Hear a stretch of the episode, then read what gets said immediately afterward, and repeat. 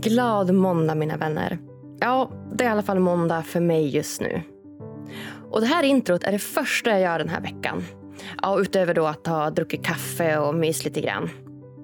Det känns så levande att spela in introt så här dagen innan avsnittet släpps. Det har jag inte riktigt gjort tidigare. Nu känns det som att jag har mer direktkontakt med er på något sätt. Och det är fint. Jag gillar det. Jag har precis landat i Stockholm igen sent igår efter en magisk helg i Sälen med snowboard, dubbla födelsedagsfiranden och goa vänner. Jag och en tjejkompis har samåkt nu från Stockholm till Sälen vid två tillfällen och ett hett tips från mig till er. Om du vill fördjupa kontakten med någon, stäng in dem i en bil med dig i typ fem timmar enkel väg. Då kan jag lova att ni hinner prata om allt mellan himmel och jord. Det har varit så himla mysigt och givande. Jag älskar ju att vara på väg. Både att åka bil men också att köra långväga. Det är så mysigt och speciellt med sällskap. Ja, ännu en gång förtjänar Bilhuset Piteå ett enormt genuint stort tack för att ni förser mig med bil den här vintern. Ni ser inte bara till att jag tar mig till fjällen fläckfritt och spontant utan också att jag och mina vänner kan ta oss dit tillsammans och dessutom fördjupa relationerna literally på vägen. I just love it. Tack bästa, bästa Therese och Bilhuset Piteå för att ni hjälper mig med det här. Och jag då? Jo, jag heter som vanligt Agnes Sjöström och den här podcasten är som vanligt till för dig som redan mår ganska bra men som med hjälp av små enkla medel vill uppnå ännu mer lycka och välmående i livet. Tack för att just du lyssnar och vill hjälpa till att göra Sverige till en lite lyckligare plats. Maria Rashidi fick frätande syra kastat på sig rakt i ansiktet på Stockholms gator år 1997. Ett eh, attentat planerat in i minsta detalj av hennes exman. Attacken gav allvarliga skador på ansikte, syn och känsel och har beskrivits som ett av de värsta hedersrelaterande attentaten mot kvinnor genom tiderna. Maria växte upp under regimens förtryck i Iran och gifte sig i tidig ålder. Kort efter äktenskapet började hennes man att misshandla henne innan hon flydde till Sverige med sina tre döttrar. Kort därefter följde hennes exman efter och helvetet fortsatte i Sverige. Idag är Maria kvinnorättsaktivist, samhällsdebattör och författare. Hon är grundare till organisationen Kvinnors rätt och har i över 20 års tid varit aktiv i jämställdhetsfrågor och bedrivit en viktig kamp mot hedersrelaterat våld och förtryck. Ni får följa Marias resa från att ha vuxit upp under kvinnoförtryck i Iran till att bli drogad och nästan bli bortrövad till Iran från Sverige mot sin vilja. Till modet som krävdes för att ansöka om skilsmässa. Till ifrågasättandet av svenska polisens arbete och mycket, mycket mer. Oh, gud, jag känner redan hur jag går igång på det här när jag pratar om det. Det här är en helt sjuk historia som är så viktig att den kommer ut till Sveriges befolkning. Så jag hoppas verkligen att du ska lyssna. Varsågoda. Eller just det, just det, en sak till. Du som bor i Norrland och vill bli sponsrad med massa pengar till din förening utan att behöva känna att du behöver göra något speciellt i gengäld. Då bör du öppna öronen eh, lite extra under just reklamen. Där får du ett maxat erbjudande från ett företag som verkligen förstått poängen av att ge och ge och ge utan att förvänta sig något tillbaka. Ja, jag är så stolt över det här samarbetet.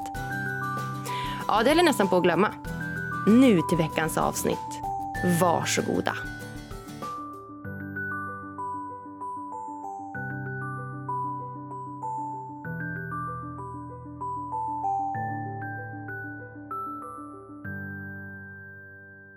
Då säger jag varmt hjärtligt välkommen till Lyckopodden Maria Rashidi. Hej, tack.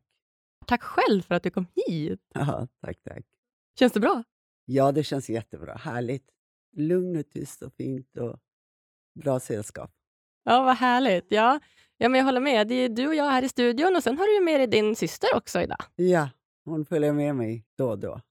Umgås ni ofta? Nej, inte ofta, men så mycket vi kan. Hon jobbar, jag jobbar. Hon har familj och barn och barnbarn och jag har familj och barn och barnbarn. Ja. så vi försöker att träffas då och då. Ja, men varmt välkommen hit Maria. Det, har det, gick det bra att ta sig hit och allting? Ja, det gick jättebra. Jag bor i närheten här. Ja, du bor här i närheten av Kista? Ja, ja jag bor Ah. i Kista. Du bor i Kista? Man på, fast på andra sidan, inte i närheten exakt, men eh, mot Arvinge. Ja, för jag vet du har lite problem med synen, men eh, du fick ju stöttning här av syrran. Ja, det är som du kanske vet, det, det var tack vare det där attentatet som orsakade att synen försämrades, eller skadades och som med tiden försämrades. I början var det ganska bra tack vare en massa operationer men sen med tiden blev det sämre och sämre. Och ja, jag klarar mig del, men dels behöver jag hjälp. Mm. Ja, jag tänker att vi ska gå in lite närmare på det längre fram, exakt vad som har hänt dig. Men hur ser dagsläget ut med synen? Vad, vad har du för status på din syn idag? Det är, jag har ledsins, har man diagnostiserat den. Är det, ser du liksom på långt håll eller ser du nära? Eller? Nära. Du ser på nära håll. Just det. Ser du mig när jag sitter här? Ja, men inte exakt korrekt. Och vissa dagar ser jag bättre, vissa dagar ser jag sämre. Så har det varit. Och de vet inte varför. Läkarna kommer inte på något svar. Men Mhm. jag har åtminstone tur att dels kan jag klara mig. Ja, verkligen. Ja, shit. Det är verkligen så. Jag, jag känner en enorm respekt för dig, ska jag säga, Maria. Det, allt du har varit med om, din historia och dig som person och ditt arbete idag med kvinnorätt och allting. Så att, eh, Mm. tack, tack för att du kom hit, verkligen. Ja, tack Ja, själv för ja. att komma, fick komma hit. Ja, vad fint. Ja, jag tänker att vi ska ju fokusera ganska mycket idag på just lärdomarna, allt du har lärt dig genom livet och ja, men, Mm. av allt som du har varit med om och sådär. Mm. Men för att lyssnarna ska få ett grepp om allt så tänker jag att vi ska börja ta det lite grann från början. Rent sammanfattningsvis så vet jag att du är född och uppvuxen i ett av världens mest korrupta länder under regimens förtryck, nämligen Iran. Du flydde till Sverige som ensamstående mamma med dina tre barn. Du har blivit grovt och allvarligt misshandlad av din exman under flera, flera års tid. Och slutligen då det du nämnde här nyss, att eh, det var också han som anordnade en syraattack mot dig där du fick frätande syra kastat i ansiktet på dig en kväll 1997. Ja, det stämmer bra. Det är inte lite saker. Det är, det är alldeles för mycket för en, för en livstid, skulle jag säga. Mm. Mm. Mm, Hela livet. hela livet. Men det sägs ju också att man, att man inte är med om mer än vad man faktiskt klarar av. Så det känns ju som att du är en stark kvinna som har kommit ur det här i vart fall på ett bra sätt. Ja, vad kan man säga? Det, det finns faktiskt, det har funnits massor med anledningar att inte ge upp. Det kan, jag kan nämna att eh, min mor var en väldigt, väldigt stark kvinna. Hon var en otroligt bra förebild för mig. Att Hon gav aldrig upp. Hon hade att nej men vi löser den, vi löser den. Och det gjorde hon faktiskt. Och det här tror jag har gett mig en inspiration för hela, hela mitt liv och min framtid och även min relation till människor. Och eh, att kämpa, det har jag lärt mig att göra redan från barnsben. Och i en relation, i en eh, äktenskap, då fick jag lära mig också redan från första året att det här är en kamp för mig. Det är ingen njutning, utan det är en kamp. Och då fortsatte jag med den, denna kampen. Och det fortsätter jag fortfarande för att, för att jag tycker att det är värt, livet är mycket mer värt än att ge upp. Och att jag har hela världen runt omkring mig. Jag har min familj, jag har mina barn. Jag har massor med kvinnor som jag har stött och hjälpt runt omkring mig. Och jag har ja, många anledningar att kämpa och var, ha, ta glädje av allt det där. I det, I det där mörka ta en del av den ljusa och, och leva med den och jobba med den. Och det har jag försökt att göra det och jag tror att jag är nöjd med det jag har gjort. Ja, verkligen. Du, nu, ja, men jag har ju träffat dig här, vi har ju träffats i kanske tio minuter eller någonting och du verkar ju minst sagt liksom glad och livfull och peppad och ja, men, det känns verkligen som att du tycker om livet idag. Ja, det måste jag göra, tror jag. Ja. jag tror det, för att varje dag jag vaknar, så fort jag vaknar, först och främst tänker jag på mina ögon. Det där kommer jag inte komma över. Det här såret, det, det kommer aldrig läkas. Men trots det, då ser jag ljuset. Då ser jag mina planer. Vad ska jag göra idag? Då ser jag vara med och hjälpa en, två, fem kvinnor om dagen. Skriva till dem, prata med dem, umgås med min familj, träffa mitt barn eller mina barnbarn. Det ger mycket glädje. Det finns massor med anledningar att vara glad och tacksam ändå. Och samtidigt känner jag att kampen mot islamiska regimen i Iran det är en stor del av mitt liv. Och den kommer jag, har jag inte gett upp, kommer jag inte ge upp. Bra. För att jag kämpar liksom 80-85 miljoner iranier för att den här teokratin försvinner och folket, våran, min generation och kommande generationer, två generationer efter det, känna friheten, känna att de kan leva en, ett mänskligt liv. Att kunna leva som de vill, studera som de vill, klä sig som de vill, utbilda sig som de vill. Och denna kampen har jag inte lagt på sidan faktiskt. Och jag kommer att fortsätta så länge de här diktaturerna lever och finns. Och ja, det ger jättemycket mening i mitt liv. Ja, wow, jag förstår verkligen det och speciellt här på slutet när hela Iran-situationen har blossat mm. upp så otroligt mycket. Och, och ja, Jag har själv spelat in två stycken avsnitt om just situationen i Iran och det som mm. händer om, mm. om kvinnoförtrycket och hedersvåldet och allt möjligt. Och Jag har pratat dels med en, en kvinna som har ja, men, flyttat ifrån precis som, som du och en mm en man också som, som, har varit, eh, eller som är historielärare och kommer från Iran och har mycket mm. kunskap. Så att, ehm, ja, ska, vi, ska vi börja där då? Berätta om din uppväxt. Jag växte upp i Iran i en ganska liberal familj. Min pappa var icke-religiös. Egentligen hatade han religionen. Mm -hmm. Han brukade säga att det är bara fiffleri. De bara lurar folk. De vill bara utnyttja oss. De vill bara ta pengar från oss. Han, hans ideologi var precis så. Men min mamma var inte religiös, men hon blev religiös ett år innan hon dör. Hon dog väldigt ung, vid 41 års ålder. Och hon började tro på Gud och tyckte ja, saker som jag inte fattade. Och sen när jag var 20-21 år då dog min mamma strax innan revolutionen, islamiska revolutionen 1979. Och Det var en stor, stor klyfta, stor katastrof i vårt liv. Det var då när min pappa strax innan hade krockat med en bil och han var sjuk. Mamma dog. Och sen vi blev flera syskon ensamma mycket ansvar. Jag och min bror, som var två år yngre än jag, var tvungna att ta hand om våra syskon. Och i det här, i den här situationen kom min exman in i vår familj. Han var anhörig till min mor, kusin till min mamma. Hur gammal var du då? Jag var 19, 20, i den åldern. Han kom nära, nära oss och sen började prata om kärlek till mig, att han tycker om mig. Och han hjälpte oss väldigt, väldigt mycket. Han hjälpte min pappa som var sjuk och tröstade oss och hjälpte oss när det gällde mina syskon.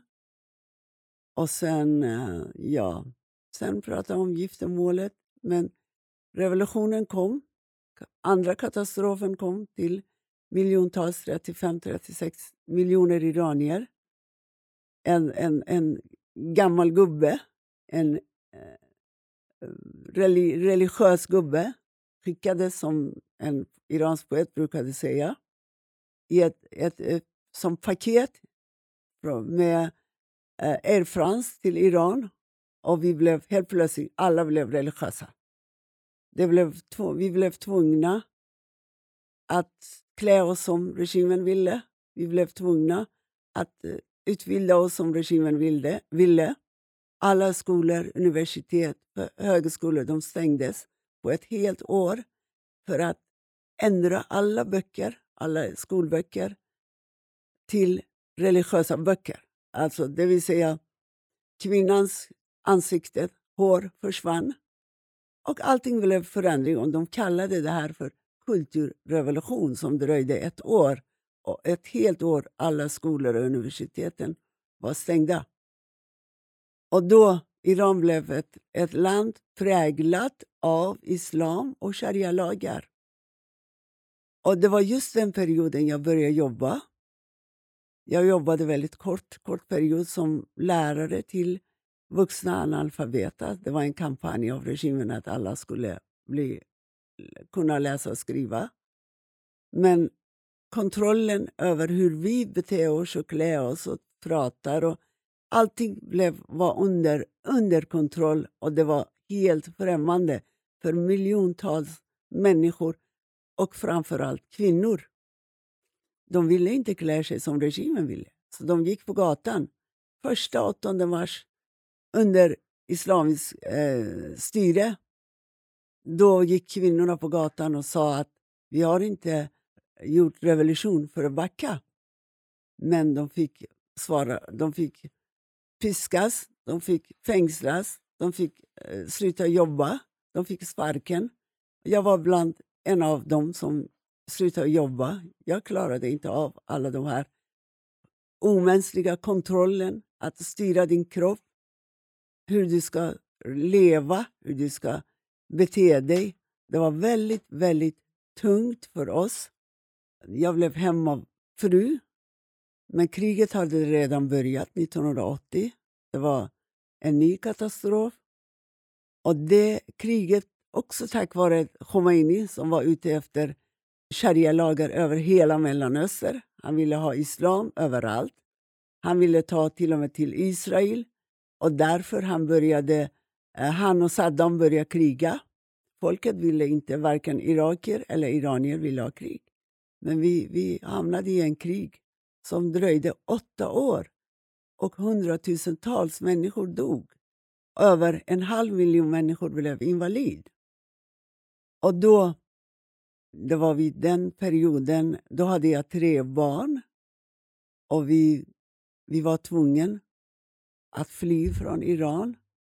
Jag hade mina anhöriga i Sverige. Jag fick hjälp av dem och kom till Sverige. Oh, herregud, det är en minst sagt eh, händelserik eh, uppväxt som du säger där. Dels med men, regimen och revolutionen och förtrycket och, och hela den här förändringen som du säger, den här kulturrevolutionen som de, som de så vackert kallar det och ja, allt möjligt. För jag vet att du hade ganska svårt att anpassa dig till den här nya kulturen. Du hade svårt att liksom acceptera och bära slöja. Du hade svårt att liksom finna dig i det här förtrycket. Jag accepterade aldrig. Nej. Aldrig. Men jag fick betala massa gånger. Jag blev stoppad på gatan. Syster, dra ner din slöja. Slöja var man tvungen att bära ändå oavsett om du var, eh, om du var ateist, om du var muslim, om du var, du var kristen. Vad som helst. Du var tvungen att bära slöja. Men de nöjde inte sig bara med slöja. De kom med typ uniform. Att du ska ha lång klänning, byxor under, ingen, ingen läppstift, ingen, slö, ingen smink, ingenting. Och, och klänningen ska vara mörk, antingen svart eller brun eller mörkblå. Man fick inte ens bära ljusare färg på sin eh, den där långa klänningen som kallades för manto. Och då, jag accepterade aldrig. Jag hatade dem från redan, redan från början. Jag avskydde och jag tittade alltid med hat till dem. Jag förstår det. Och de förstod varje gång det kom en så moral, kvinnliga moralpoliser som kallades, nu många känner till det här namnet, Gerste Ershad. De var vakter på gatan och bevakade människor. Killar får inte ha kortärmar, skjortor. De tvingade kvinnor att dra ner slöjan eller byxorna var tajta eller naglarna var målat eller man hade läppstift. Då var man stoppat och fick eh, följa med till, till deras kontor och antingen betala böter eller maken eller föräldrarna kallades eller i värsta fall, fall fick man fängelsestraff. Och det var precis så de körde i många, många år. Och eh, ja, det var samtidigt var det krig och vi bodde i södra Iran. Och där var det mm, bomb, det blev mycket eh, bomb, det blev raketer som man kastade från Irak. Vi var tvungna att fly från ena stad till andra stad. Vi bodde ibland på, i berger. Vi, var, fly, vi flydde till olika byar och hyrde en, ett rum och bodde där några veckor och sen kom tillbaka. Det var fram och tillbaka hela tiden. Och kriget var så grov och omänsklig och hemskt. Ehm, jag förlorade flera kusiner, jag förlorade min faster och hennes fyra barn och hennes barnbarn och en annan kusin. Alla dog tack vare kriget och en annan kusin dog när han var med i kriget.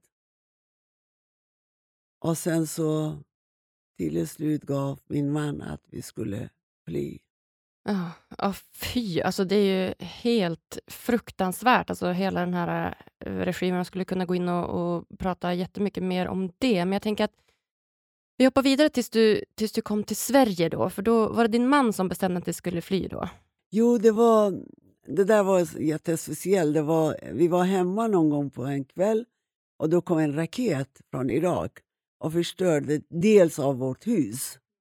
Och vi blev jätteoroliga. Min lilla, lilla barn blev apatisk. Vi kunde inte prata på några dagar. Vi blev mycket, mycket rädda och oroliga. Då sa min exman, ah, nej men vi måste, ni måste fly. Ni måste fly härifrån. Och då kontaktade han, han bestämde allting, så att hur ska vi göra? Och planerade den här flykten, kontaktade min bror och han garanterade att hjälpa oss. Så vi tog oss till Sverige, eh, jag och mina tre barn, 1987.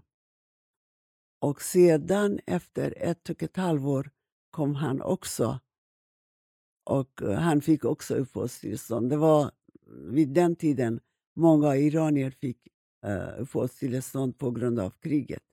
Ja, och då kom vi till Sverige. Så du och dina tre barn kom först och sen kom då din exmake där eh, ett och ett halvt år senare.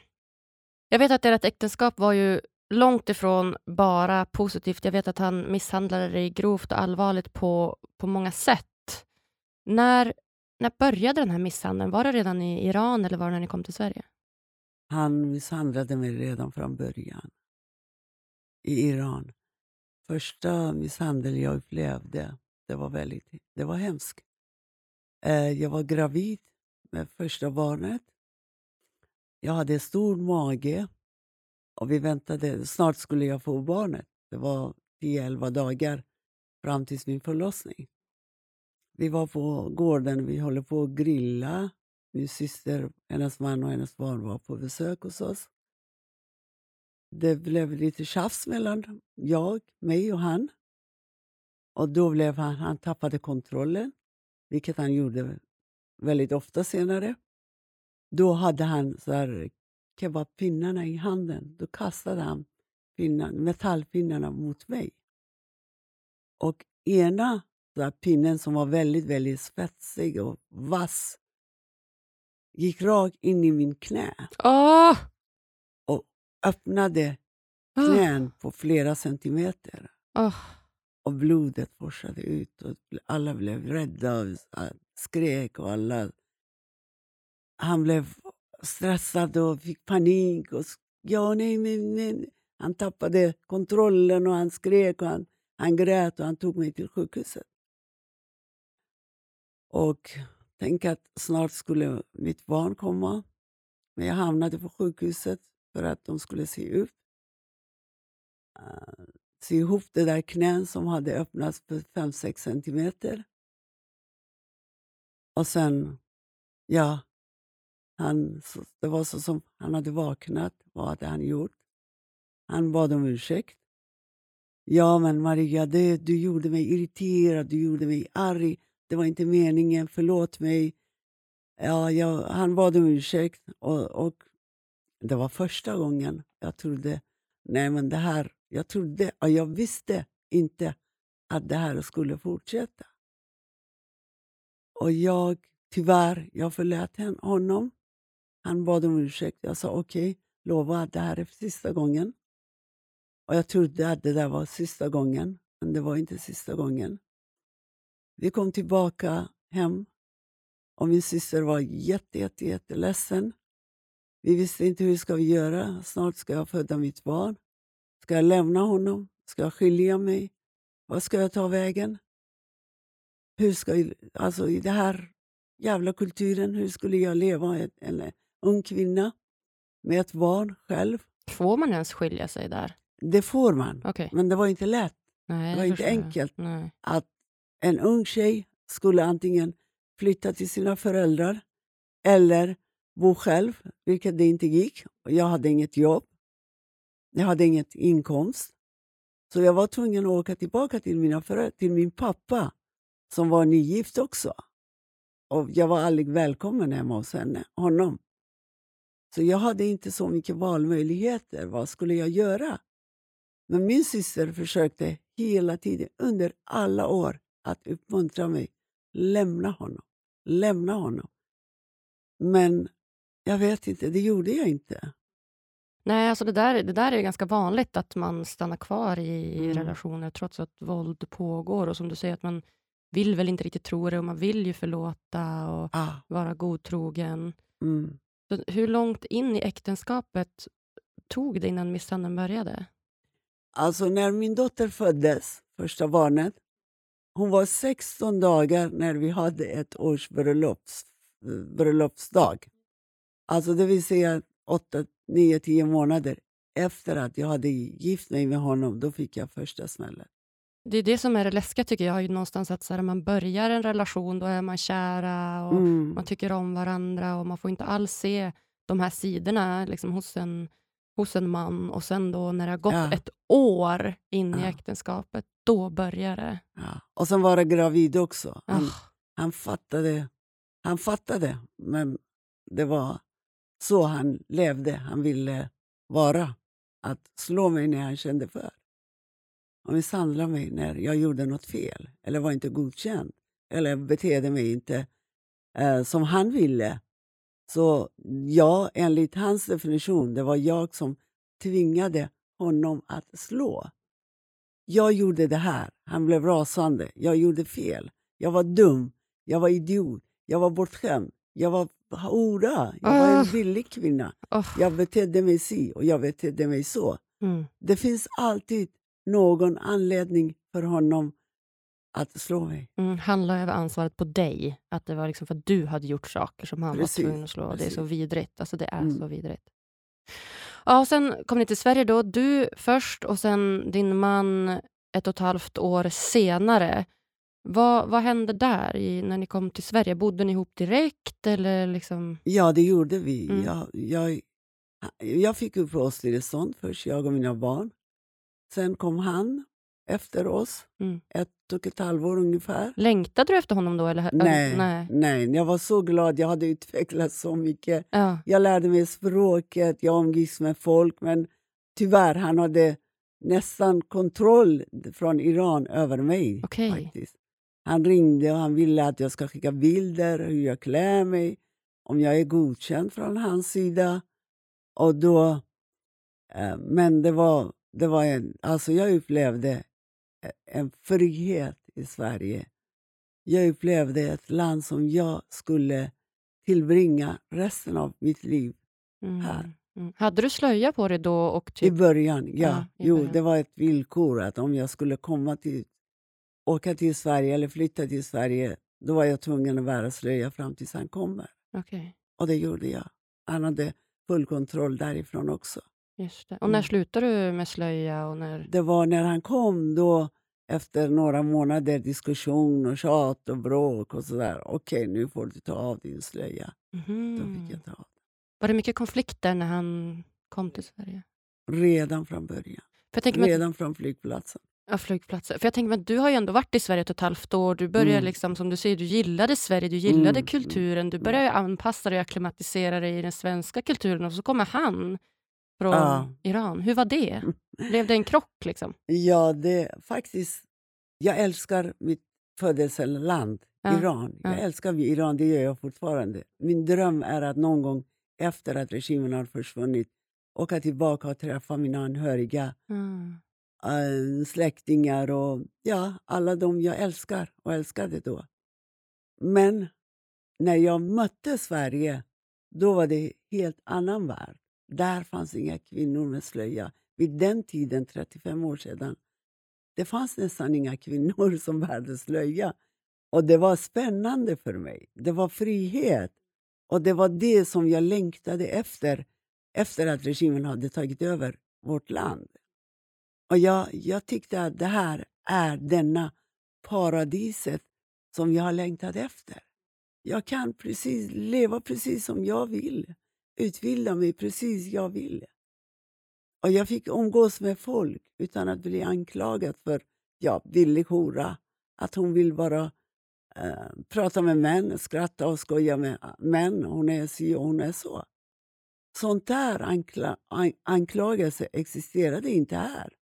Så därför mådde jag väldigt dålig. Eh, mådde jag väldigt bra. Jag fick väldigt bra självförtroende och tyckte att det här landet är denna land som jag vill leva resten av mitt liv. Och 1990, det var december eh, 1988 eh, kom min man till Sverige. Och eh, jag mötte honom, eller vi åkte till flygplatsen och hämtade honom. Redan då kände jag att vem är den här människan? Jag kände inte igen honom. Han var helt främmande för mig. Hans skägg, hans kläder, hans ring, hans doft. Allt var helt obekant och främmande för mig. Och jag kan tänka mig att han kände samma sak. För att han tittade väldigt konstigt på mig och tydligen var jag inte godkänd. Och han tyckte att, aha, vad är det här? Att jag hade förändrats tydligen i hans ögon. Och där, där muren kom direkt mellan oss när vi möttes på flygplatsen. Och det kändes att vi, vi, det kommer inte funka. Det kändes direkt. Han tyckte inte om Sverige. Han tyckte att Sverige var kallt, kvinnor, kvinnors land. Det var kvinnor som bestämde. Och jag hade blivit mycket fräck. Och att, eh, alltså, jag, hade, jag betedde mig så som han inte gillade eller godkände. Och det störde honom. Han började må jättedåligt. Han svor ganska mycket. Han sov ganska mycket. Han hamnade i en depression. Han ville åka tillbaka. Jag försökte uppmuntra honom att men åk tillbaka du, stanna där och kom och hälsa på då och då. Nej, nej, nej, inte bara jag. Alla ska åka tillbaka. Ja, vi flyttar tillbaka, men jag ville inte flytta tillbaka. Jag ville stanna kvar. Jag ville att mina barn skulle växa upp här.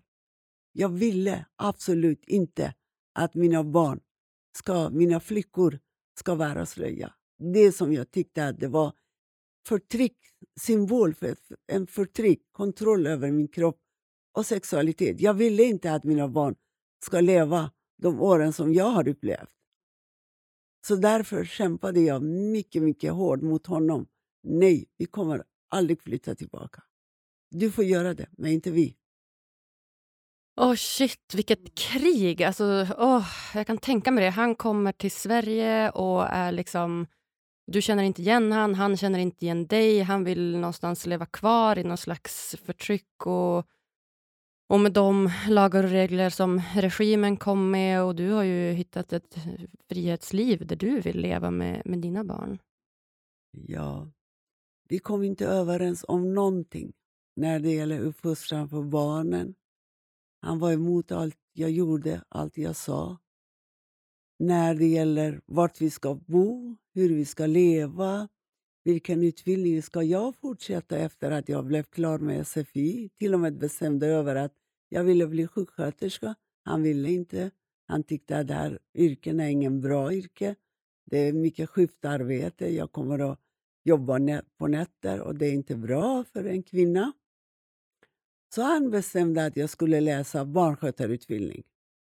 Så efter ett halvår som jag hade förberett mig till utbildningen till sjuksköterska var jag tvungen att avbryta och börja läsa barnskötarutbildning. Det här var ena problem. Andra var hur jag klär mig, vilka människor umgås jag med. Om jag, vilka, alltså I skolan, jag studerade hela tiden. I skolan, vart jag sitter, om det finns män runt omkring mig, om jag umgås med män. Ibland dök han upp i skolan, öppnade klassrum, dörren till klassrummet och kollade, ville kolla vart jag sitter, om det finns en man bredvid mig och jag umgås med män. Men gud! Det var faktiskt jätte, jättejobbigt. Jag skämdes. Hela skolan visste vilken situation jag lever i. Och det fick mig att må sämre och sämre och sämre. Jag, jag, jag hade astma i början, men det blev sämre och sämre med astman. Jag hamnade på rehabilitering i en hel månad för att läkarna tyckte att det finns ingen tecken på allergi utan det är en psykisk astma som jag lider av. Mm. De, hittade ingen te- de testade mig jättemycket men de sa att du är inte allergisk mot någonting. Mm. Det är bara en psykisk reaktion Sjukt. som jag var tvungen att sprutas med kortison, inhalationsmediciner. Det hjälpte inte. Jag fick anfall hela tiden. Wow, alltså det är verkligen ett tecken på att så här, hur, hur kraftigt vårt psyke är. Alltså att du kan få en fysisk åkomma av att du mår psykiskt dåligt. Jag hamnade på akut nästan varannan vecka. Jag fick massa kortison. Jag ville bara dö. Och jag grät på sjukhuset. De frågade närmaste anhöriga. Jag sa jag har inga anhöriga. Jag ville inte att han skulle besöka mig på sjukhuset. Jag visste att det är han som är orsaken till min, min hälsa och mina barns hälsa. Jag visste att det är han som har förstört och håller på att förstöra vårt liv. Jag ville bara dö. Men misshandel fortsatte. Enligt honom jag blev inte bra kvinna. Jag blev en fräck, oförskämd kvinna som klädde sig som var inte godkänd från honom. Så han slog mig när han kände för, när jag gjorde någonting fel enligt hans definition. Men jag klarade inte av det där. Jag försökte att ta skilsmässan många gånger, men misslyckades. Kom Varför då? tillbaka. Hur de misslyckades? Är det för att Jo. du inte klarade det? Eller? Nej, för att han hotade, han följde efter mig. Mhm. Han var utanför min lägenhet. Han ringde mig, hora. Vem knullar du nu? Jag har koll på dig. Han filmade. Han, han gjorde allt möjligt. Så fort jag satt i bussen då följde han efter. Han hade bil. Han körde efter bussen vart jag ska åka till. Så fort jag var på tunnelbanan, han var bakom mig och följde efter vad jag gör. Jag ska på dejt, jag ska träffa andra män, jag ska hora mig. Det var allt det där som jag upplevde dagligen, dag ut och dag in, dag ut och dag. Och jag sa till honom, nej, jag vill, jag, jag lämnar dig. Men att lämna en sådan människa, det var inte lätt. Nej, det förstår jag. Det var inte lätt. Jag kom tillbaka några gånger. Till slut, efter en grov misshandel som jag upplevde på garaget när vi hade bilen och vi tjafsade. Jag sa till honom, du, jag har lämnat skilsmässoansökan. Jag kommer att skilja mig från dig. Det var åtta, nio på kvällen. När vi var på väg hem, i garaget stannade han. Han blev rasande. Han tog en sån metallpinne eh, från, från baksätet i bilen och slog mig när jag satt i bilen. Va? Jag fick en jätte, jättestor blåmärke på låren, på armen, över hela min kropp. Men jag hade sagt det jag hade velat säga. Jag lämnar dig. Och denna dagen glömmer jag aldrig, aldrig. Det var 23 december 1996. Och dagen efter gick jag till socialtjänsten och visade min kropp. Det som gör mig väldigt besviken och jag måste tala om för jag hoppas verkligen att så många ansvariga myndigheter hör vad jag säger, vad jag berättar. Mm. Jag gick till socialtjänsten där jag, jag, vi bodde och till och med visade min kropp som var fullt med blåmärken och sa att snälla, kan ni hjälpa mig att flytta? Jag behöver ett boende. Jag kan inte leva med honom. Han slår mig. Och han, hon såg att jag är fullt med blåmärken. Jag kan till och med hennes namn. Men hon polisanmälde inte Mhm. det här. Varför inte? Jag vet inte. Nej. Jag kunde ingenting om regler. Jag visste in, ingenting om vad socialtjänsten har för plikt. Det visste jag inte. Jag ville bara ha hjälp att skaffa ett boende och flytta därifrån. Jag fick åtminstone förtur för att få en lägenhet. Och direkt lämnade jag skilsmässoansökan till tingsrätten. Och jag fick ett brev, han fick ett brev eh, om sex månaders betänketid. Och när han såg brevet, då blev han ännu mer rasande. Nej, du kan inte, du kommer att dö. Du, du får inte lämna mig. Du är hela mitt namn, mitt, min, min stolthet. Allt jag har. Hur kan du lämna mig? Jag har förlorat mitt jobb och mina anhöriga, alla, hela min släkt för att vi ska leva tillsammans. Du kan inte leva själv. Du får inte leva själv. Du kommer inte leva.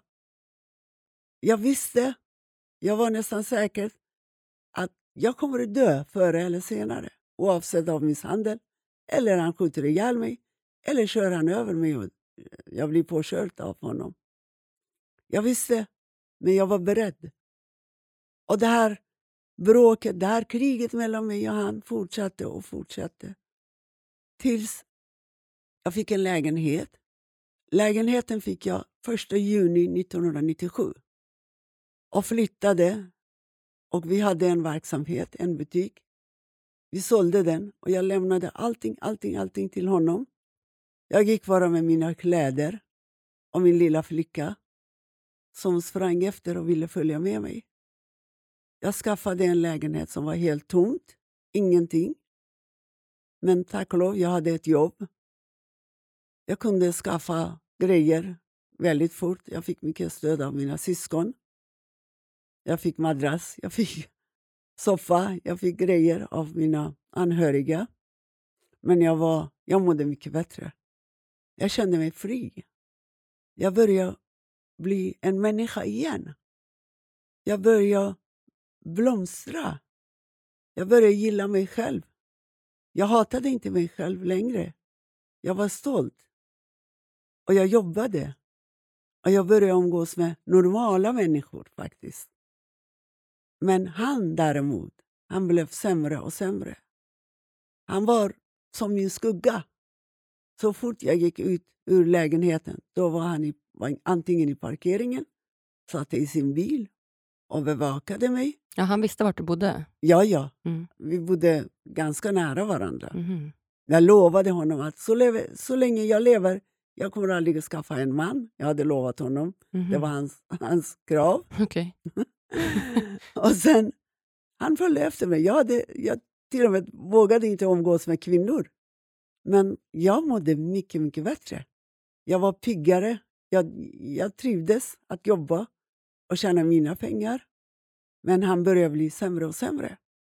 Han slutade jobba själv. Han gick i konkurs. Han hade redan köpt en butik tillsammans med en man, annan man. Och han klarade inte av jobbet. Han gick i konkurs. Och han följde efter. och hotade att han kommer att döda mig. En gång, det var, jag var på väg hem efter jobbet. Han ringde mig. Maria, kan vi ses? Det var 28 augusti 1997. Klockan var ungefär sex, halv sju. Och ville träffa mig. Okej, okay, kom hem till oss, alltså han och mina två äldre barn. Vi ska sitta och berätta, eh, planera vår dotters födelsedagskalas. Hon skulle fylla, fylla år om två dagar. Och vi hade inte ens planerat hennes födelsedag. Och jag tänkte, ja men det är jättebra. Vi gör det.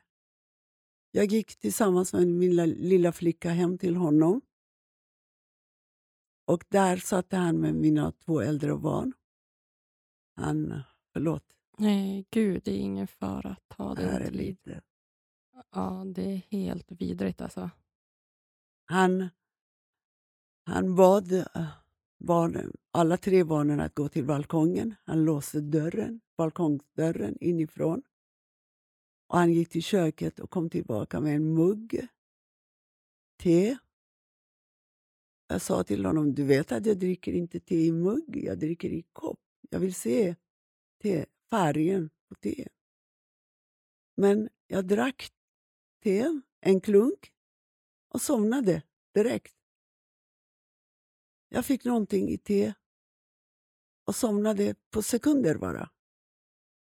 Han hade drogat mig. Har, har gett mig, eller har, jag, har, jag hade druckit någon drogmedel eller någon sömnmedel som jag somnade i många, många timmar. Och sen öppnade dörren, balkongsdörren. Jag kom, mamma ligger och sover, hon är jättetrött. Hon har jobbat hela dagen. Hon måste vila. Men barnen blev mycket misstänksamma. Va, vad är det här? Nej, hon ligger inte och sova. Hon, vad är, hon, de hade försökt att väcka mig. Det var omöjligt.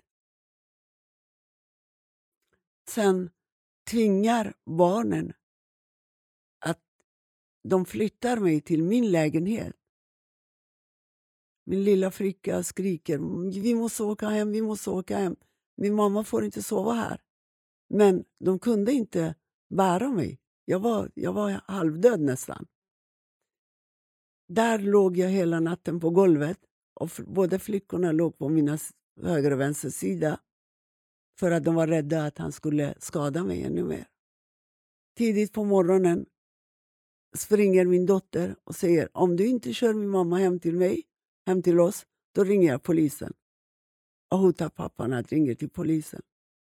Då kör de hem, mig hem till mig, där jag bodde. Och där ringer min dotter till min bror och de kör mig till sjukhuset. Och de testar och ser att jag har någon stark sömnmedel i blodet som jag låg och sov i över 15 timmar. Det var 28 augusti 1997. Varför hade han drogat dig? Han ville kidnappa mig Aha. till Iran. Men han lyckades inte då för att barnen... Nej, tack vare mina barn som Fin, räddade finaste, oss. Finaste ja. barnen. Han hade planerat, till och med skaffat alla papper och reseintyg och allting till barnen. Mm. Och till och med hade skaffat en rullstol i sin bil, baksätet i bilen. Och jag, teorin, eller min och polisens teori var att han hade planerat med Iran Air-personal. För att han var mycket regims anhängare, mycket trogen muslim till regimen och de visste vem han var. Hela hans anhöriga släktingar var så här, eh, Hizbollah-anhängare som ni ser i Iran nu, jättemånga sådana människor. Och han hade planerat att kidnappa mig till Iran och han misslyckades tack och lov. Ja, tack och lov, verkligen. Ah. Shit, okej. Okay. Och hur, hur, långt, hur lång tid var det här efter att han kom till Sverige första gången? Nio år. Nio år, just det. Okay. Ja, mer eller mindre.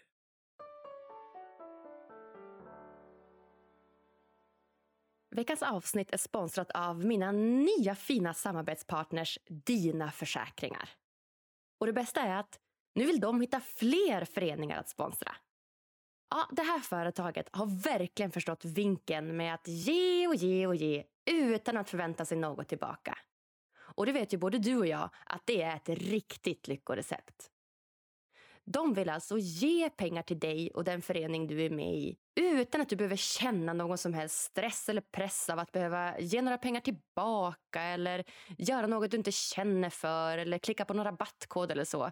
Nej, utan dina försäkringar de vill helt enkelt ha hjälp att hitta kultur och idrottsföreningar att sponsra för att fortsätta bidra till samhällsnyttan på fler positiva sätt än de redan gör idag. Hur bra låter inte det? Så till alla mina norrländska vänner. Här kommer kanske det mest generösa erbjudandet i poddens historia. Kanske är du med i någon bokklubb, musik eller dansklubb, spelar gitarr i någon förening, är med i någon teaterklubb. Kanske du är med i någon studentförening på universitetet eller kanske har du ett barn som idrottar i någon idrottsförening. Eller kanske idrottar du själv. Ja, vad vet jag. Men om du gör det och bor i Norrland, då bör du helt klart kika in länken i avsnittsbeskrivningen eller i min bio på Instagram. Jag har redan tipsat min lokala snowboardförening att söka. Det här vill du bara inte missa. Och just ja, det kan vara bra att förtydliga också att med Norrland så menar vi alltså stor, Norrland. Alltså från Härjedalen upp till Kiruna. Och inte Norrland då som är från Umeå uppåt som jag ibland eh, skämtar om i podden. Nej, utan i det här fallet så gäller det också Åre och Sundsvall och Östersund. Och, eller om du kommer från något annat eh, gulligt ställe från Västernorrland, Jämtland, Norrbotten eller Västerbotten. Och du, om din förening dessutom bidrar till barn och ungdomar, integration eller jämställdhet, då ligger ni lite extra bra till här vill jag lova. Varmt välkommen att ansöka om sponsring hos dina försäkringar via länken i avsnittsbeskrivningen eller via länken i min bio på Instagram. Sista ansökningsdag är 28 februari 2023. Nu tillbaka till avsnittet. Varsågoda.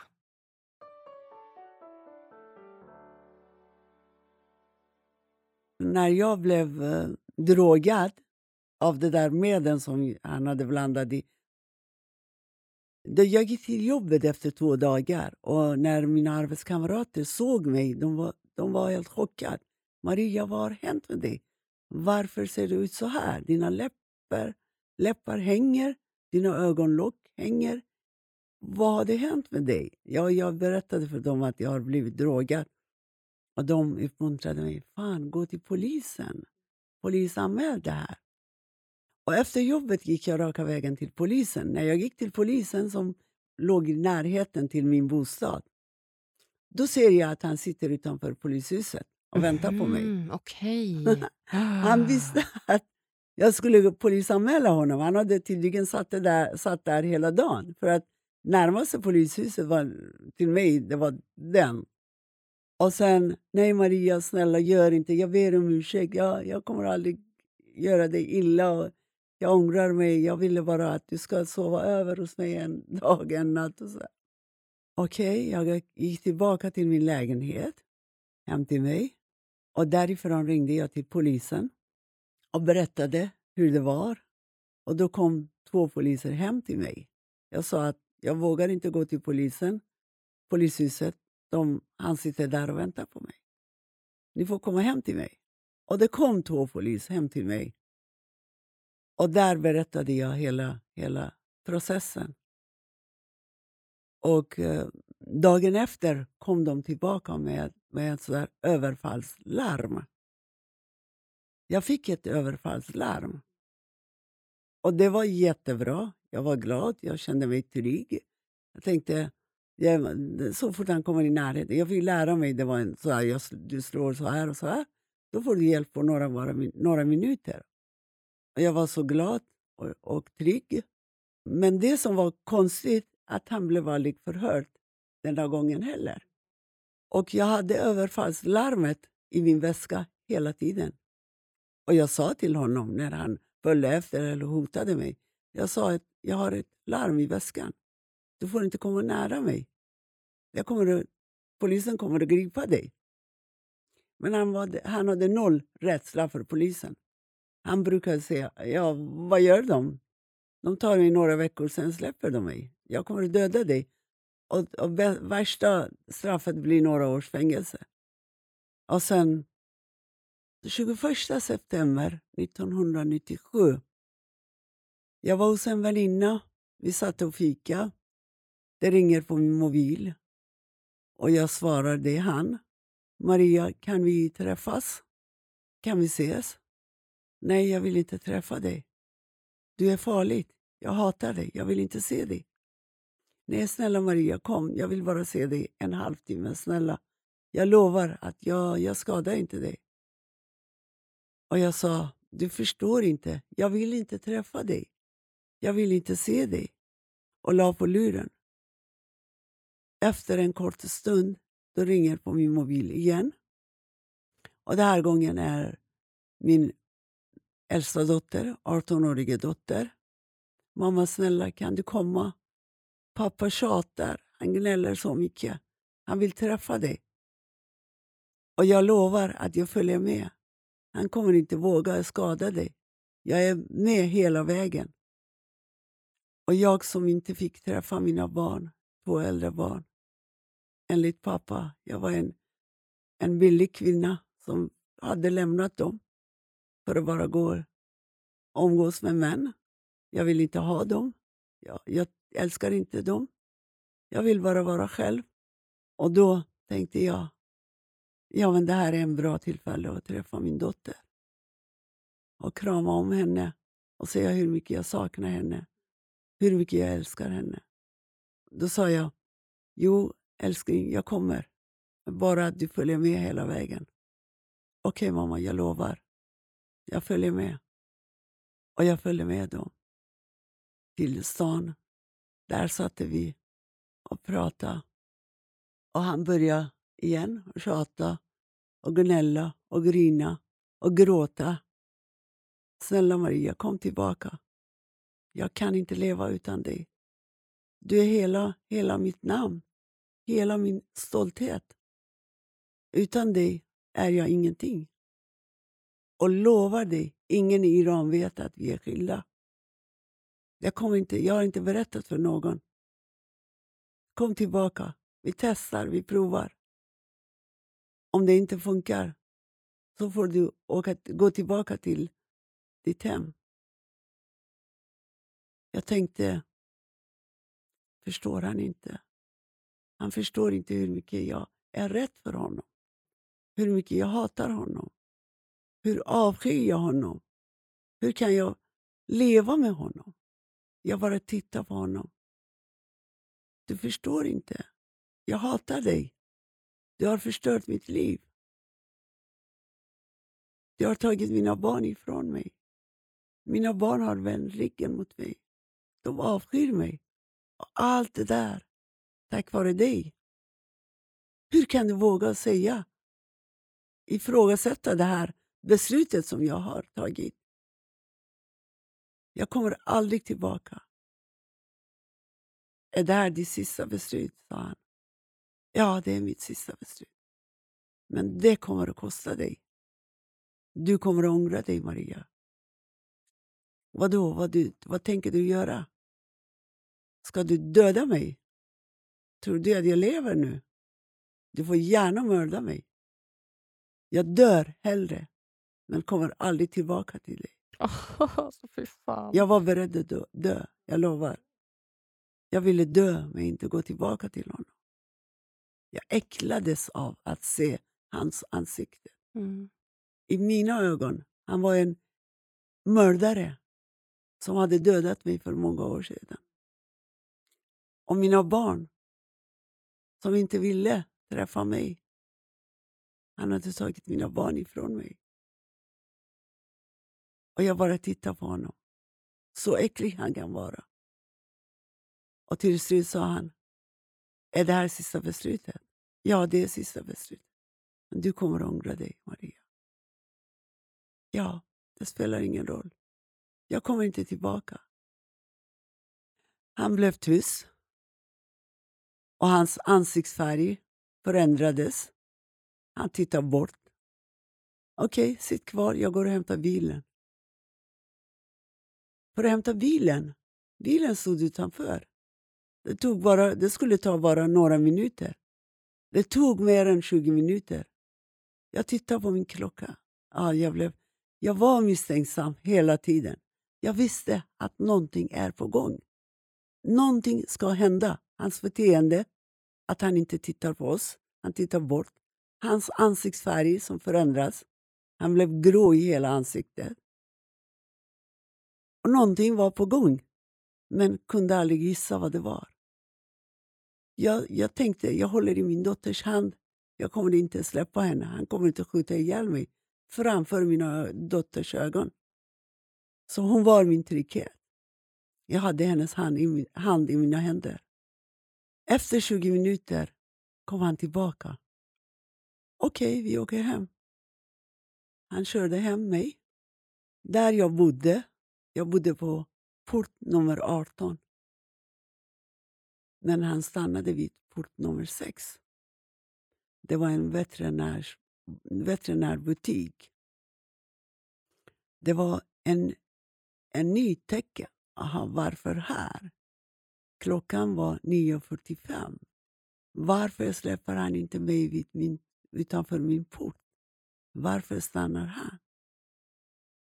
Jag var lite misstänksam, men, nej, men skitsamma. Det hände ingenting. Jag slapp och blev skadad. Han lyckades inte. Jag öppnade dörren, kramade min dotter igen och sa hej då till honom. Han tittade väldigt noggrant på mig. Alltså väldigt konstigt. Någonting är inte sig själv. Någonting är på gång. Men vad kan det vara? Han sitter i bilen. Min dotter sitter i bilen. Och jag går bara. Jag tar mig hem. Det händer ingenting. Det, det kommer inte hända någonting. Det är bara några hundra meter dit.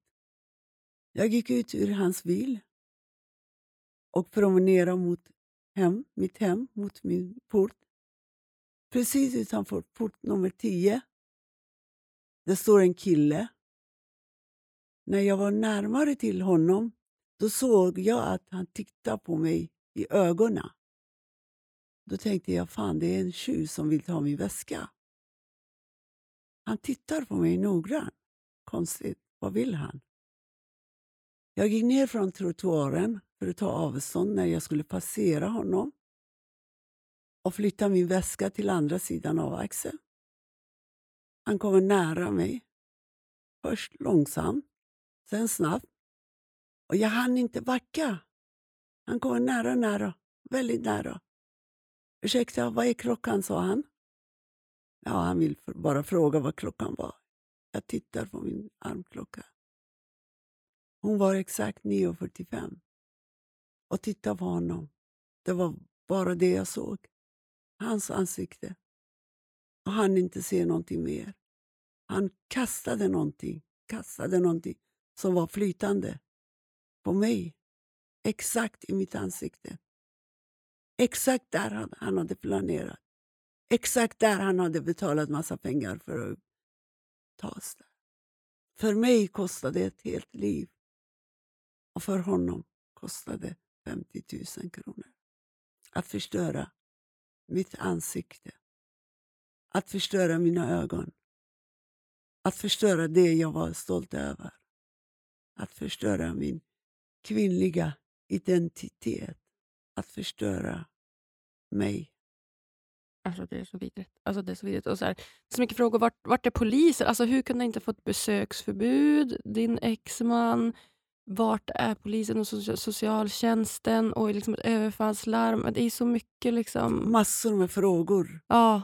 Har jag fortfarande obesvarad i hjärnan. Från poliser. Från socialtjänsten. Från när jag hamnade på sjukhuset. Mina barn var alldeles ensamma tonåriga gömde sig i lägenheten, drog ner persiennerna och sov på golvet bredvid varandra och kramade varandra av rädsla. Av det som hade hänt med dem. Av pappan som hade lämnat dem ensam. och försvunnit från Sverige. Av mamman som hade hamnat på sjukhuset och hade hamnat i en overklig värld. Och allt det där. Jag bara sprang och skrek och sprang och skrek. Allting blev vitt, alldeles vitt. Och jag såg att någon drar mig in i en bil. Det är han. Det är min exman som sitter i bilen och väntar på att uppdraget ska ske korrekt. Som han hade planerat. Som hade kostat honom pengar. Han kör mig till sjukhuset, Sankt Göran. Och på vägen, jag känner på ansiktet. Mitt ansikte, den, den faller. Det, det försvinner. Och jag sa hela tiden, du gjorde det, du gjorde det. Brändes det? Det brändes. Det var, det var brand, det var svart. Du gjorde det. Nej älskling, jag lovar. Jag älskar dig. Mm. Jag kommer att ta hand om dig. Jag kommer att sköta allting. Oroa inte dig. Jag kommer att ta hand om dig. Fy fan. Du kommer att ta hand om mig. Du tog hand om mig. Förstörde allt. Jag kördes till Sankt Göran och blev nedsövd. Kördes till Karolinska och levde, bodde på brännskadeavdelningen i flera månader och hamnade i en värld som inte existerade. Jag såg människor som inte fanns. En värld som var skön faktiskt. En värld som jag trodde att jag ser de här människorna. En värld som, var inte, som inte var på riktigt. Men åkte han tillbaka till Iran sen, eller vad sa du? Nej, han, blev, han greps Han av greps. polisen. Okej. Han hade så att tankarna klara att han ringer till min kollega och berättar att Maria är sjuk och ligger på sjukhuset. Hon kommer inte till jobbet imorgon. Och hon, den där kollegan som var min väninna också, ringer till mina syster, min syster och mina bröder och berättar för dem att Maria ligger på sjukhuset. Det har hänt någonting. Det, det är säkert han som har skadat henne. De åker, alla åker direkt till sjukhuset och pekar ut honom. Det är han, han. Polisen griper honom. Det var en fredag. Och han släpptes på söndag, Nej två dagar senare. Nej, du skämtar. Nej. Och kan någon svara mig hur polisen kunde göra det här? När mina syskon pekade, honom, pekade ut honom. Det är han. Det är han som ligger bakom. Han har skadat min syster. Vår syster för tre veckor sedan. Det är han som är skyldig. Men han släpptes Ja, fy fan. och flydde. Och flydde Och flydde till Iran. till Iran. Till mollorna som han tillhörde. Till de mördarna som skjuter ihjäl våra systrar idag i Iran. Ja, det är helt vidrigt. Mm. Han hörde hemma där. Ja, ja, han gör ju det. Han är ju hemma där. Men han är död idag, eller hur? Han är död, tack och lov. Tack och lov. Ja, han är död. Det är typ första gången som man känner sig lättnad av att någon dör. Ja, precis. Jag, var, jag blev så glad när min syster ringde och sa att en bra nyhet, en bra nyhet. Hon skrattade. Jo, vad har hänt? Det var precis samma dag som, ni, eh, som Michael Jackson dog. Jaha. Jag blev ledsen för Michael Jackson dog Ja. när jag kom hem. Då fick jag samtal från min syster att han dog. Jag var så glad. Jag var så glad ja, att han dog. fira. Ja, precis. Och vi skrattade. Ja, herregud. Vi var på demonstration samma dag mot regimen. Vi var på Sergels torg. Mm. Och det var jättemycket folk, iranier. Och då var det massa blommor för Michael Jackson. Mm. Och sen dagen efter, vi var på samma ställe på Sergels torg. Vi delade, jag delade choklad bland folk. han dog, han dog, han dog. Yes! Ja. Ja. ja, alltså fy fan, Maria. Alltså, det finns Ja. ju inga ord som ens kan beskriva det här du har varit med om. Det är ju helt jävla vidrigt att, att det ens ska kunna hända. Ja, helt onödigt.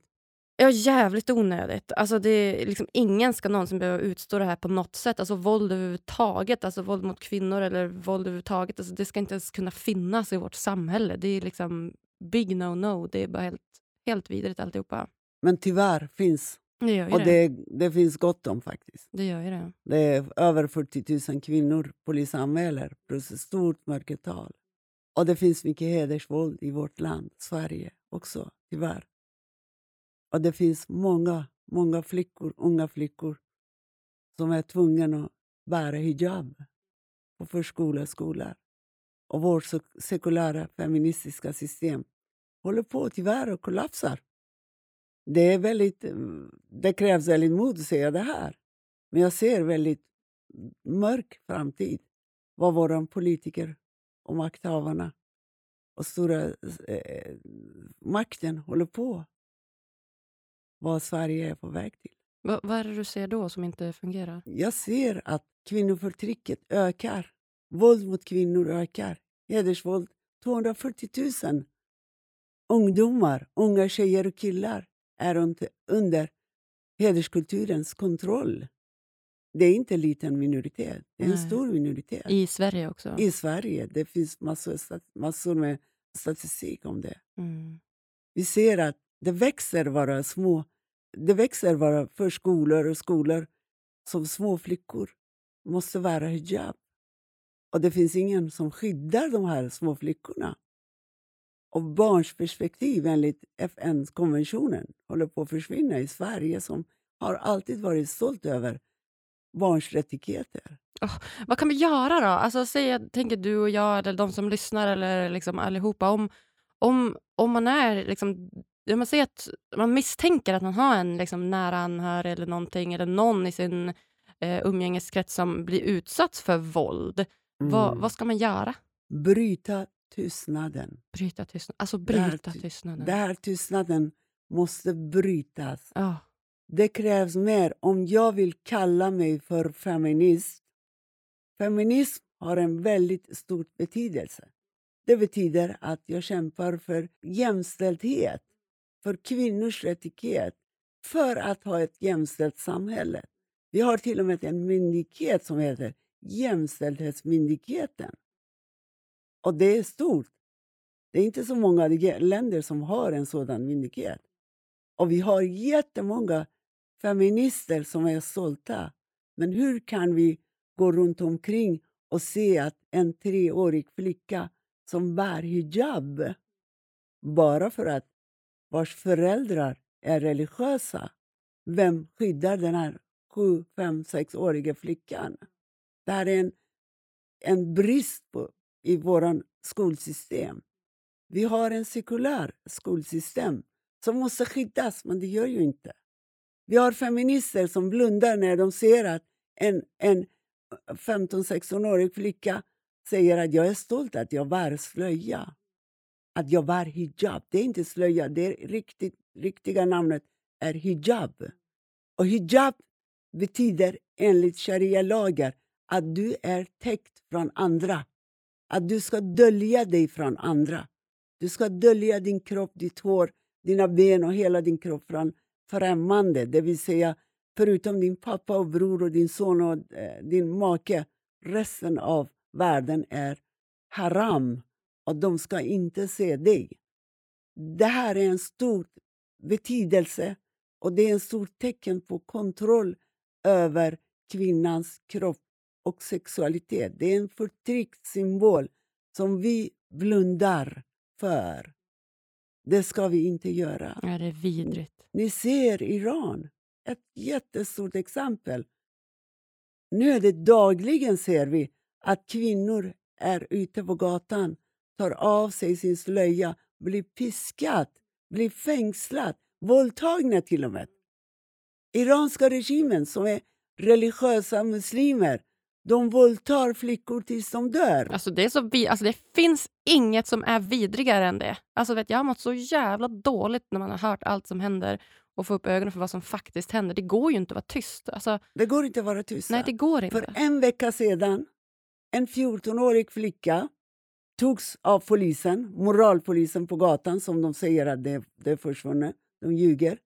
Hon blir våldtagen. Hon blir våldtagen så mycket hon får inre blödning. Oh! Hon dör. Oh! De här jävla poliserna tar fast hennes mamma och gömmer henne för att inte gå ut och avslöja det. Oh. Mamma är försvunnen. Flickan, 14-åriga flickan, är död. Mm. Och vi, våra politiker, sitter och snackar om att Ja, vi ska komma överens, affärsförbindelse, relation med islamiska regimen. Skäms ni inte? Skäms ni inte vad, hur flickorna kämpar för friheten? För att ta av den här lilla tygbiten. De vill inte vara slöja, de vill vara som du och jag. De vill leva ett normalt liv med frihet. Varför får de inte? Och varför är vi tysta? Det är det som jag... Jag sökte medborgarskap för många år sedan, jag tror 30 år sedan. Ibland blir jag så ledsen att tänker jag kanske måste lämna tillbaka min medborgarskap. När jag ser den här tystnaden. Jag pratar inte om svenska samhället. Jag pratar inte om vanliga svenska medborgare, såna som du och jag. Jag pratar om de som sitter i makten. Jag pratar om de, det de har lovat oss, partiledarna, partipolitikerna, vår statsminister, vår utrikesminister. Varför är de så tysta? Varför kallar de inte svenska ambassadören? Varför stänger de inte iranska ambassaden i Stockholm, i Lidingö? Ja, det är ju bara så Var, jävla konstigt. Varför gör de inte det? Nej, varför inte. visar de inte avsky? Att de, ja, varför fryser de inte pengarna som alla de här rika, ja. som nyrika som har tagit till Sverige och sitter på olika banker i ja. Sverige? Nej, varför ger, de, ger vi dem utrymme att kränka 85 miljoners liv? Det är, alltså, människors det är liv. Och så den här tystnaden. Jag tycker att det är ett, en generell liksom, kultur i Sverige att vi bara är tysta. Alltså, och både på så, samhällsnivå, alltså politiker och även gruppnivå och även individnivå. Att som du säger, de här kvinnorna liksom på individnivå som blir utsatta för våld i hemmet, som, det är vad sa du, 40 000? Vad sa du, hur många var det? 40 000 i Sverige? Det är mer eller mindre, det varierar varje år. Ja. Det är mellan 25 och 30 och 40, det varierar årligen. Ja, men, ja, men ungefär 40 000. Det är stort mörkertal. Och stort som, mörkertal som, på det. Ja, ja och jag tänker det, hur... Det, så här, jag i min närhet, jag tror och tänker att men jag, väl, liksom, jag kan inte ha några liksom, kvinnliga vänner som blir utsatta för det här. För mm. liksom, Det känns så orimligt. Men som du säger också, att just att tystnaden det är så jäkla farlig. För att det gör att man vet ju inte. Och som du säger, både på individnivå och gruppnivå och samhällsnivå från politiker. De måste ju någonstans gå i framkant och vara förebilder i den här, liksom att bryta tystnaden. Så det, det är så viktigt att faktiskt speak your mind and your truth. Jag älskar det här landet, måste jag tala om för dig. Mm. faktiskt. Mm. Och Jag känner mig fri. Och att jag sitter här framför dig och kritiserar våra politiker. Jag tycker det här är en jättestor frihet som jag har. Mm. Och det här tack vare min flytt från Iran till Sverige. Och nu när jag tänker om, om jag vore i Iran, då hade jag bara kritiserat varför elen är så dyr. Då hade jag hamnat i fängelse. Varför måste jag ha min sjal så här och inte så där? Då hade jag hamnat i fängelse. Eller kanske till och med avrättats eller våldtagits i fängelse. Och Det här uppskattar jag otroligt mycket. Jag underskattar inte den möjligheten som jag har i Sverige. Jag är väldigt tacksam. Jag är väldigt tacksam att jag kan säga vad jag tycker och tänker. Men jag är, jag är besviken på våra politiker att de ser situationen i Iran och de är tysta. Vi vill ha demokrati. Vi vill ha frihet. Iranier är inte såna människor som vill kriga. De vill inte vara, mm, de vill inte vara våldsamma. De, alla de här tre månaderna har gått och de är ute på gatan fortfarande. De bär ingen, ingen, ingen vapen. De bara, de bara sjunger för frihet. Och regimen svarar med vapen. De skjuter ihjäl. Över 500-600 människor har skjutits ihjäl de senaste månaderna.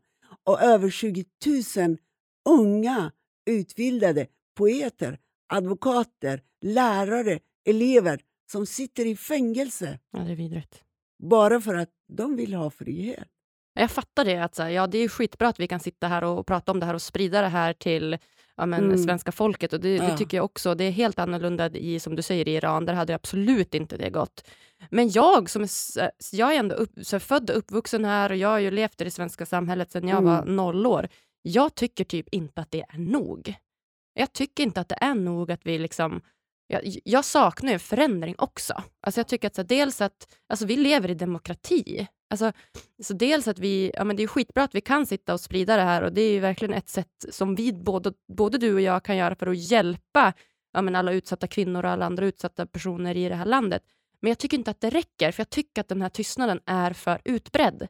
Jag tycker att så här, jag tycker vi kan ha högre förväntningar än så. Jag tycker verkligen att, att politiker och andra borde verkligen göra någonting större än vad som redan görs. Jag håller med dig. Jag tycker att den här friheten, den här demokratin som svenska folket har nått, det har inte varit billigt. Det har inte varit så lätt. Kvinnor har kämpat, har hungerstrejkat för att få rösträtt, för att få äh, rätten till abort, för att få förskola och dagis för sina barn. Det här demokratin, det här möjligheten man har kämpat för, det ska inte holka, eh, försvinna. Det är det jag menar. Och vi har ju partier idag på högersidan till exempel som vill minska aborträtten och som är och krigar för våra mänskliga rättigheter. Och Det tycker jag bara är helt sjukt. Jag tycker inte att det ska kunna hända i ett land som Sverige som faktiskt har alla möjligheter och chanser att, att bli ännu bättre och mer demokratiskt och mer jämställt och mer rättigheter till ja, men framförallt kvinnor då, som alltid har varit en utsatt. Ja, Sverige har varit en ett förebild för ja. världen faktiskt. Ja, det när det, det. mänskliga rättigheter, barns rättigheter. Jag kommer ihåg när jag gick på barnskötarutbildning. Jag, jag, vi, hade, vi pratade jättemycket om barns rättigheter, vi hade broschyrer, vi läste. Så här ska barns rättighet vara. Alltså jag uppskattade, jag var jättestolt. Och det är nu när jag ser att en buss i hus åker 20-30 flickor baksätet i bussen och pojkar på framsätet. De åker till skolan. Och könsseparation, könsapartheid i Sverige. Det, jag börjar bli obekant med Sverige. Jag känner inte igen denna Sverige som jag flydde till för 35 år sedan. Exakt. Där var det mycket, då var det mycket frihet. Då såg man inga flickor. Alltså jag, jag pratar inte om vuxna människor. Jag pratar om små flickor som går i skolan. Och denna skolan ska vara en sekulär skola. Och i den sekulära skolan ska inte, absolut inte finnas tecken, någon tecken på olika religiösa symboler. Det ska inte finnas någon kors eller, eller turban eller slöja, hijab. Det ska inte finnas. Det är fel. Det är mot skolpolitiken eh, och mot barns rättigheter. Det ska vi tänka på och inte vara tysta, inte vara naiva. Inte ge upp det här och nå den här jämställdheten, den här demokratin som vi hade och nu har bleknat ganska en hel del. Exakt, det har det. Det har bleknat en hel del och det gör mig också mörkrädd. Och det gör verkligen att jag känner att jag behöver ja, men, prata mer om det här och jag behöver ta itu och jag behöver liksom sprida de här, de här budskapen. För som du säger, det, det värsta det är ju att vara tyst. Mm. Precis. Ja, shit eh, Maria, det är minst sagt eh, gripande historier du berättar för oss här. Det är eh, rent ut sagt vidrigt. Men jag skulle ändå vilja veta, vad är dina största lärdomar från det du har varit med om i livet? Den här syraattacken förstörde mitt ansikte, men inspirerade mig också, faktiskt. Efter syraattacken som jag hamnade på sjukhus och operation, 50, 60, 100, 104 operationer. Då hade jag mycket tid på olika sjukhus där jag låg och väntade på nästa operation, nedsövd och sen lidande. Då tänkte jag, varför? Vad var det jag, som jag hade gjort så förtjänade att leva så här? Då tänkte jag, jag är den andra. Jag är en kvinna. Jag är hans, eller hans kollektiv, eller hans anhörig. Jag äger inte mig själv. Jag lever i en, i en värld med patriarkalsystem, patriarkalsyn. Och jag tänkte, våld mot kvinnor, en av de största problem och brist som finns i världen. Det spelar ingen roll om du lever i Sverige, i USA, i Iran eller i Afrika. Du är den andra könet, som Simone de Beauvoir säger. Du är den andra. Du måste styras antingen av systemet eller av din make eller av din religion eller av din tro eller sharia-lagar. Och det är det som jag funderade väldigt, väldigt mycket. Vad kan jag göra? Vad kan det vara bästa som jag kan ta ut av det här eländet som jag har upplevt? Och jag kommer att bära med mig så länge jag lever. Då var det att kämpa. Att kämpa. Och tala. Nu har jag en röst. Nu kommer folk att lyssna på mig.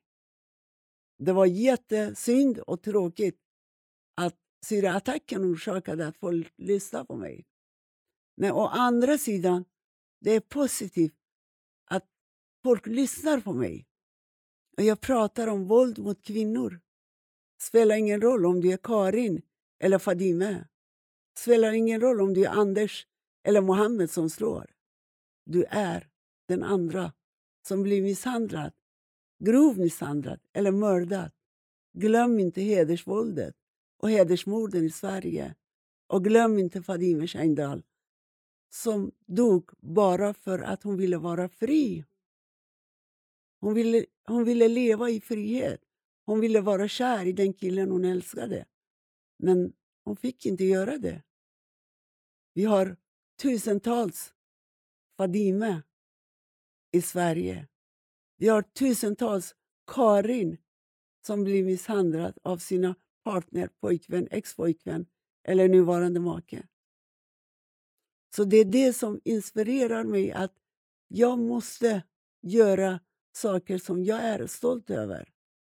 Jag måste tänka att om jag hjälper en kvinna i veckan då har jag gjort jättestort grej. Jag hjälper många kvinnor. Ja, verkligen. Och Jag tycker att det är så viktigt. Jag vill inte att någon ska uppleva bara det som jag har upplevt bara för att våra myndigheter har varit tröga och inte lyssnat på henne. Alltså, du är ju så viktig röst. Alltså, det är, du är så en viktig röst. Och det är, ja, det är fantastiskt att du, att du använder din röst på det här sättet och att du ändå kan se att det är, det är som en lärdom. Alltså, det är helt fruktansvärt, hela syraattacken, men också att du ändå kan se det som att du blev inspirerad och att du faktiskt fick din röst hörd och att den har blivit så, väger så, så tungt idag. Tack. Jag ber om ursäkt att jag är så hes.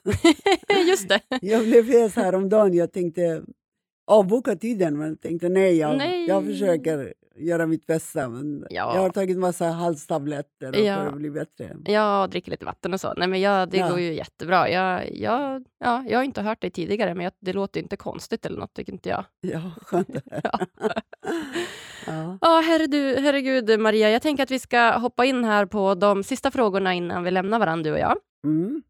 Och Den första frågan är ju då, vad gör dig riktigt lycklig? Ja, det finns massor med anledningar att vara lycklig. Mm. Att jag förlorade inte hela synen, det är också tack och lov Mm. en, en anledning att vara lycklig. Att jag har en familj som älskar och älskar mig. Jag har en organisation som brinner för, från hela hjärtat, Kvinnors rätt. eller kvinnors rätt. Mm. Ja. Och jag har massor med kvinnor, modiga kvinnor som kämpar för sin frihet runt omkring mig. Och jag bor i ett land som jag älskar, Sverige, trots kylan som jag avskyr. Men ändå, jag har frihet. Jag kan skriva debattartiklar. Jag kan kritisera från kungen neråt Mm. alla. Jajamän. utan att bli anklagad eller förhörd. Mm. Och det är faktiskt, det betyder jättemycket. Jag har upplevt diktatorn. Jag har up- upplevt kränkning av mina friheter och rättigheter.